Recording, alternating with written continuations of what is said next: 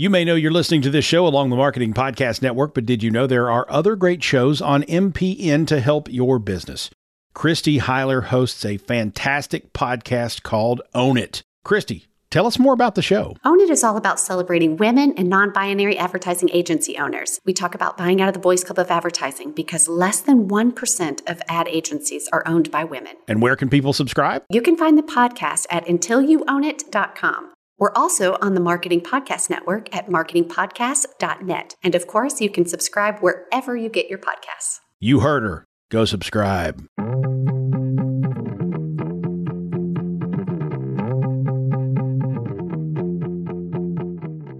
Well, hello, and welcome to Uncorking a Story. I'm your host, Mike Carlin, and today I've been inspired to share with you one of the greatest gifts I've ever received. And I'm not lying about that. One of the greatest gifts I ever received. It came from my sister, and she gave it to me this weekend. And no, it wasn't a special occasion. And then again, just getting together with family in person, you know, albeit socially distant and outside during one of the coldest months of the year, can be considered a special occasion. But I'm going to tell you more about it in a minute. And before I get to it, and believe me, this is a very emotional gift that she gave me. I wanted to share with you two things that happened over the past week. And the first is that, you know, for the first time since March, since our pandemic began, um, I uh, I went back to church. And it was a very emotional experience. Now, uh, for context, a couple of weeks ago, I took a walk with my friend John, John Kennedy, uh, no relation, by the way. And uh, like me, he's he's very involved in our in our parish, which is St. Leo's in Stamford. And in, in the early days of the pandemic, he and I worked together to have our pastor, you know, start recording weekend masses and, and make them available for streaming so that you know the parishioners can maintain some sense of connection with the parish. Now, you know, our, our bishop, Bishop Caggiano, ha- has been streaming masses, and, and it's great to see the bishop's mashes, but uh, mashes. More on mash in a minute, by the way. But uh, no, it's it's great to see that, but but but you know, you want a connection. You want to maintain some kind of connection with your local parish. And to be honest, if I'm being honest, and I'll be honest, uh, it, it, really is no replacement for for the real thing. And that's not a knock on the production quality of of our of our weekend mass recordings. Um, the setup is great. It's now multi-camera. Uh, the audio is fantastic, very clear. But but what's really missing is that sense of community. And you really just don't get it on a live stream. So I, I, you know, a couple weeks ago, I, I, took a walk with John. He's in addition to being a parishioner, he's one of my neighbors, and I knew that he had started to go. He started going back to church when when churches opened. I think that was like late later part of the summer, and um, you know, I, I held off. I held off on doing it. And while we're walking, I wanted to get a sense from him on, you know, what, what kind of safety measures were in place, right? Because it's one thing to read about them in, in emails from the parish. It's another to actually pick someone's brain who's who's actually got feet on the street, so to speak. And when we're walking, you know, he's telling me that, hey, you know, the the, the parish is is following all safety guidelines to a T. You know, everyone has to have a reservation, and they do that so that you know that that they are very strict on the number of people they're allowing in. Um, every two pews are are blocked off. Um, there's only three people allowed in a pew. You know, in on one part of the pew, then the middle, then then then the other part. And mass have to be on. There's no singing, which uh, you know, right there could be a benefit. I don't know. it certainly cuts down on mass time. But um, you know, when, when I thought about it, and I, you know, he's he's telling me this, and I'm like, yeah, you know, I, I think I'm taking more of a risk going into a crowded grocery store or a crowded uh, retail store. Um, so I wanted to to kind of give it a try, and and I did this this past weekend, and I'll I'll be honest, I I wasn't really prepared for how emotional of an experience that was going to be. You know, I, I got into my assigned pew. We had uh, those are assigned. Um, just a few minutes before uh, the mass began, and, and I was I'll tell you I was o- overwhelmed with emotion. You know, I didn't realize how much I missed it. And you know, being Catholic is is very much a part of my identity, and it's not something I talk about a lot, but I, I don't hide it either. Um, And uh, you know, all this is to say that that was a, a, a highlight of my weekend and and and a very emotional part of my weekend. So another thing to talk about to juxtapose it, um, my son came home from college this weekend, and that was fantastic. I love seeing him, and he needed he needed a break, so I, I picked him up on Friday. It, it was great to have him home. And on Saturday night, he wanted to watch a movie together, you know, as as a family. So my context, my wife's home my daughter, his sister, you know, they're triplets. She's actually home this semester, living with us, um, you know, doing school remotely.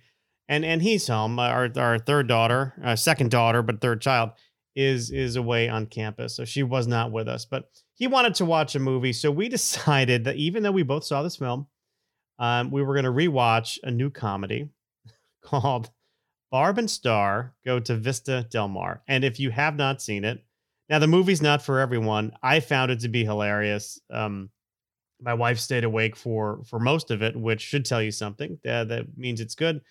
And um, but at the end of the movie, we're watching. Uh, it's probably about twenty minutes left to go at this point. Um, our dog, our fourteen-year-old golden retriever, and now she always barks when she has to go out. Always, you know but she decides to get up and leave the room and she walks into the mudroom and um, she drops a deuce right at the door. And and uh, let me tell you this it gave new meaning to the term mudroom or at least underscored maybe why we call it the mudroom. I don't know. Never knew why we called it the mudroom. Now i know. Now mind you we didn't see her in action but the smell wafted in just as Barb and Star were facing sudden death, and and little did I know, I was facing sudden death of my own when I walked into the mudroom and just saw the disaster. I mean, it looked like a Jackson Pollock painting just on the floor, and it was so bad. I mean, it was so bad. My daughter proclaimed, "I don't know what I'm gonna do when I have kids because I just can't handle that." And and oh my god, if she only knew, if she only knew. One day I tallied up the diapers that I had changed myself that day 27 27 diapers i mean their their bedroom smelled like jesus i can't even tell you what it smelled like i mean it was it was terrible um just back in those days but but you know nothing nothing fazes me anymore you know uh, I, I, don't know maybe the bedroom smelled like r kelly lived there I, I but nothing fazes me anymore with regards to that kind of stuff so i cleaned it up but but the damage had been done nobody wanted to finish watching the movie after that so uh, those are the highs and lows of my weekend. You know, the highs going back to mass, having my son home, you know, having some laughs over a movie. The lows cleaning up, you know, a uh, a Jackson Pollock style painting of defecation by my 14 year old golden retriever. Um, but but uh, but there's another high to talk about here. Um, so so uh, here it is, and this is what I was teasing at, at at the top of this. You know, my son was home. He wanted to see his aunt Mia. Everyone loves Aunt Mia. We haven't seen Aunt Mia in a while. He wants to see his Auntie Mia. So, um, what do I do? Uh, I call my Aunt Mia. I invite us over um, because that's what one does during a pandemic. Uh, so, his, so his sister and I uh, invited ourselves over. We go over. We got to hang out for a bit. But while we're there, she told me that she found something. And I'm like, what did you find? She's like, well, these are some letters that you had written your grandparents a long time ago.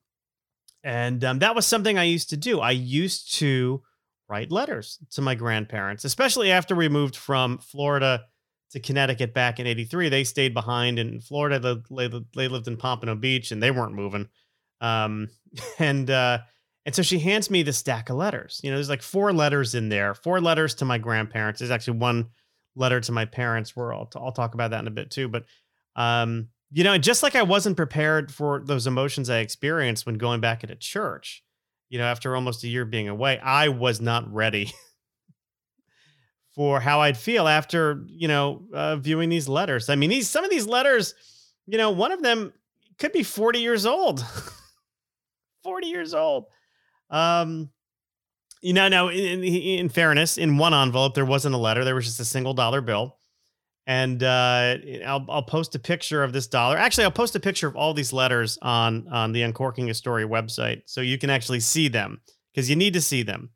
But in one, there was a single dollar bill, which was from a series of dollars printed in 1977. It's right there on the front.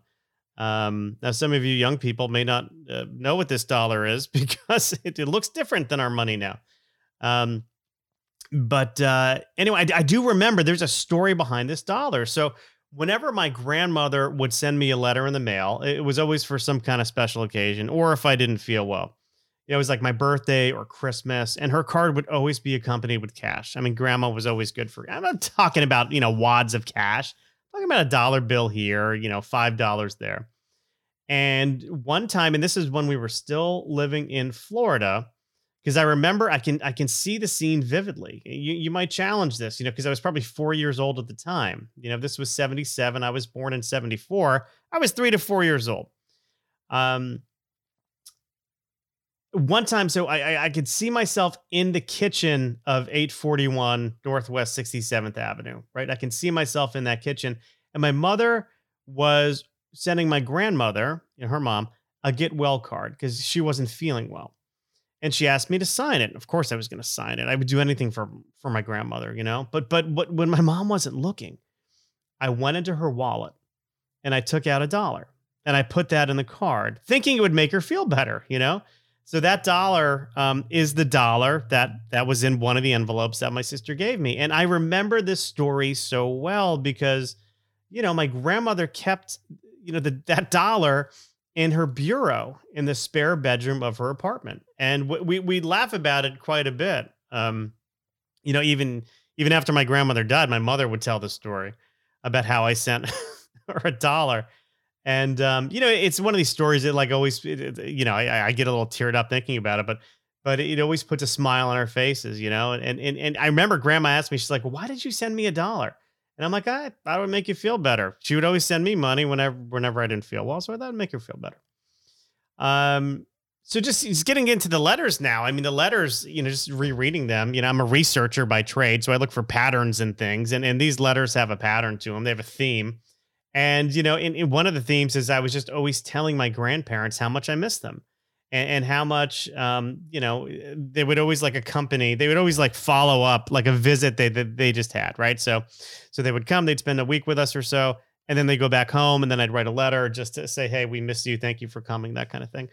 And um, they were you know the, the letters I was writing always said you know wish the visit could have lasted longer or you know how I couldn't wait to come and visit them and I know two of these were written around Halloween because, you know, uh, I was wishing my grandparents a happy Halloween in, the letters.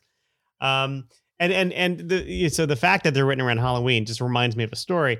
My grandmother was a seamstress. Now, if the if the name Oleg Cassini means anything to you, um, uh, my grandmother w- was in business with him, and and, and the the, the story goes in, in my family my grandmother taught him everything he knew, which I kind of believe. She was very, very talented, and you know, being as as she was a woman, and this is probably in the 30s. Um, yeah, yeah, probably the 30s. You know, she she wasn't certainly wasn't getting the credit for her talents, right? Um, so that that kind of stinks. But anyway, so she was a seamstress, and and around 1980, uh, The Empire Strikes Back comes out. It comes out in May of 1980, and and I wanted to be that October I wanted to be Chewbacca for Halloween. Now, why Chewbacca? Well, Jim was going to be Luke Skywalker. Uh, Jim is my twin brother, so I couldn't be Luke. Um, my friend Mario, uh, Mario Turco, um, had to be Han Solo um, because that's what he said, and whatever he said goes. So we've got Luke covered, we've got Han covered.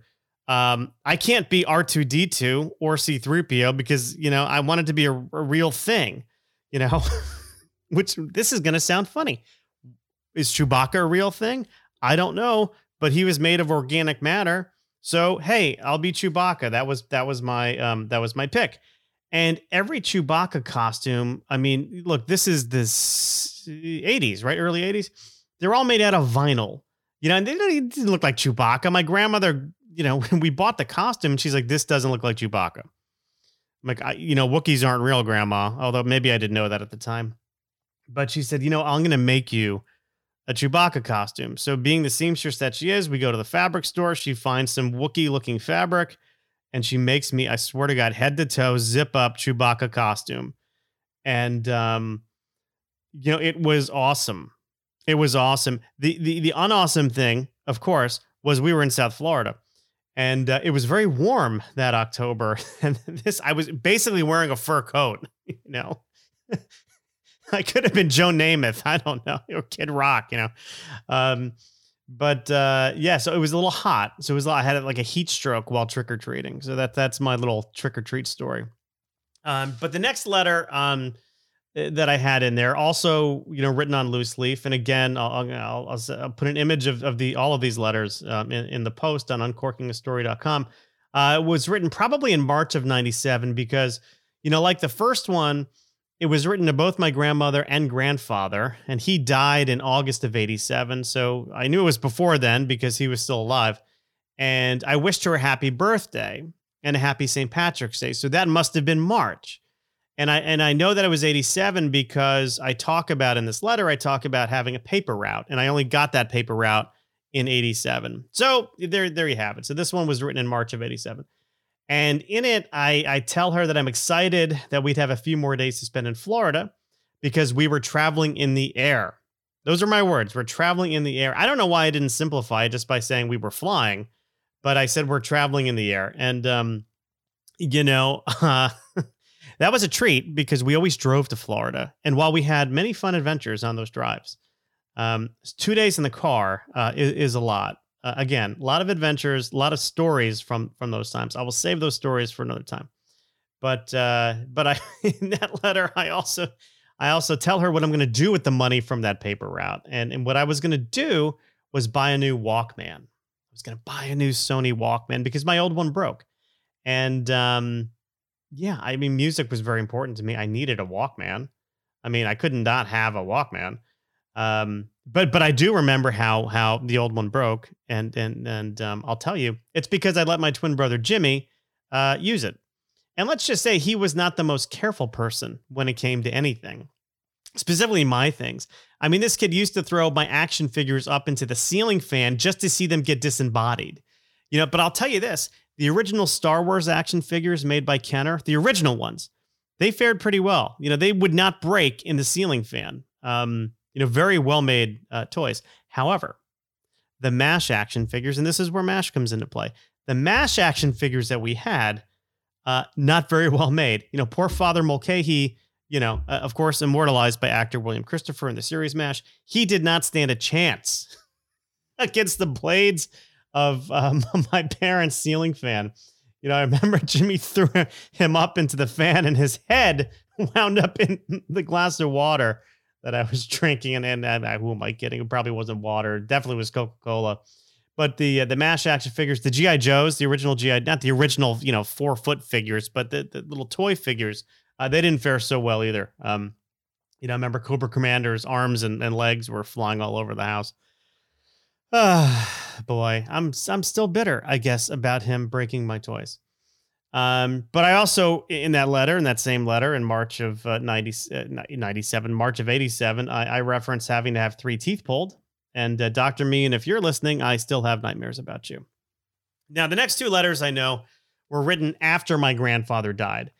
And um, I knew this because they were only addressed to my grandmother. And, and of course, I, I tell her how much I miss her how empty her house felt without her. Again, these were written right on the heels of her her kind of leaving, um, so she had something to read when she got back. And um, but these two letters are different because they're typed. You know, we had gotten our first home computer probably back in '87, and my handwriting, you know, my mother always called it chicken scratch, and so did Sister Peter Marie. Um, you know, so I decided to start typing everything. And uh, in the second of these letters, I'm complaining about how cold it is in Connecticut, and I compare us to Eskimos and uh, and I tell her, you know, I don't know how we do it. You know, I survive. I barely survive. And um, I'll tell you what, though, you know, I, I can tolerate the cold now, but I, honest to God, I would still prefer to be in Florida during the winter months. Um, no, no, no doubt about it. My wife doesn't get it. You know, she doesn't understand that, but but she's not a native Floridian, so I guess I'll just cut her some slack there. Um, so let's get to the final letter in the stack. So this final letter um, of five, the final of five letters, was not addressed to my grandmother, but it was it was addressed to my grandmother, my grandmother. It was addressed to my mother and father. Now they're living in her apartment um, back then. So I was a senior. This was written during the fall of my senior year. So this would be the fall of '95, And uh, she actually, my my grandmother died my senior year in high school. So this is about you know uh, probably a little under four years. You know, this she, she died in May of of '92. Uh, so this was uh, the fall of '95. So this is you know three or three or so years afterwards. And um, let's see. Uh, you know, I, I, I talked to them about. Um, well, I brag, right? I brag about not receiving any grades lower than an A so far that semester. Um, there you go. How how cool is that? Uh, I also talk about the classes I'd be taking in the spring. One of them was psychological tests and measurements. I called that out in the letter, and uh, you know that class was very special to me because I, I formed a very close bond with the professor um, who was actually retired. He's Professor Emeritus. His name is Sam Witriol, and and he's the guy. I know I've mentioned this before, but I, I'd meet him before every class. I'd carry his bag so he could smoke his pipe on the way to class, and and he shared a lot of wisdom on those walks. And you know, I really that's a very special memory I have. Um, you know, I, I kind of wish I, I had written Tuesdays with Morrie. But um, you know, in that letter, I tell them how uh, my parents, how I had interviews with some graduate schools, and and you know, I, I was planning on getting my PhD after graduating. And um, but but you know, in that letter, I also admit that I, I didn't know if I could handle another five to seven years of school and and be broke until at least I was 27. And um, you know, I didn't. I, I wound up not pursuing that that degree, and and it is um, it is a regret. I mean, it is something I've always wrestled with. And you know, even rereading this letter that I wrote to them, you know, makes me realize that I, I, I do have regrets over over not getting my doctorate. And I remember right after I got married, I actually reconnected with with that old professor, Sam Witriol. Um, so I had been out of school. Let's say I got married in '99. I left college in '96. God, I didn't waste much time. Um, this is probably call it around 2000. I had this conversation with Sam, and it was spurred because I had written him a letter. Um, I had written him a letter just to check in on him, and uh, you know, I think I probably shared that I was kind of struggling in, you know, adjusting to life in the business world. I wasn't, you know, didn't really feel like it was for me. And he encouraged me when he called me. Um, he encouraged me to, you know, not give up on a dream, uh, that dream I had of become a, a psychologist. You know, he he told me that you know he knew of people who who tried their hat in the business world only to go back and get their advanced degree, and it, it was really just his way of suggesting that it wasn't too late for me. You know, he was trying to be encouraging. He wasn't trying to be prescriptive. He was trying to be encouraging. Um, but here we go at the end of the letter to my parents. This is where it really comes full circle, right? So I wish them a happy Halloween, just like I did in the first letters that I was, you know, telling, you know, talking about with my grandmother, you know, Chewbacca, remember that? Um, so I wish them a happy Halloween. And um, here's where it comes fuller circle. In the postscript, I tell them not to forget to go to church for All Saints Day.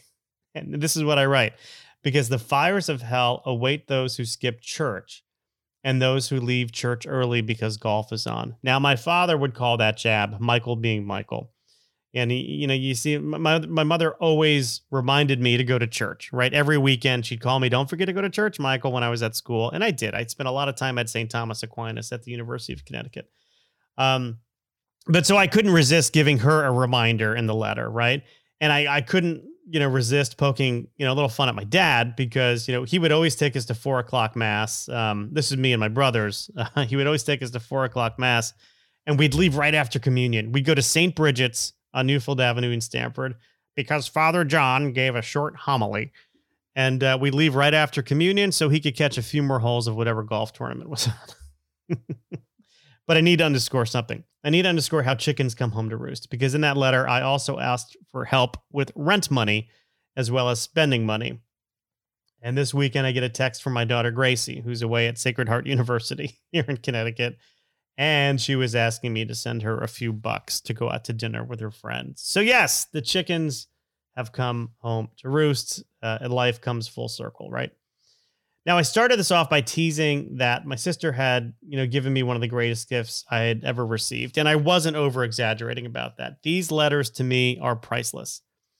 You know, it strikes me though that that letter writing is a lost art, and I actually feel sad that I haven't written a hard copy, you know, letter to my parents, a physical letter to my parents in ages.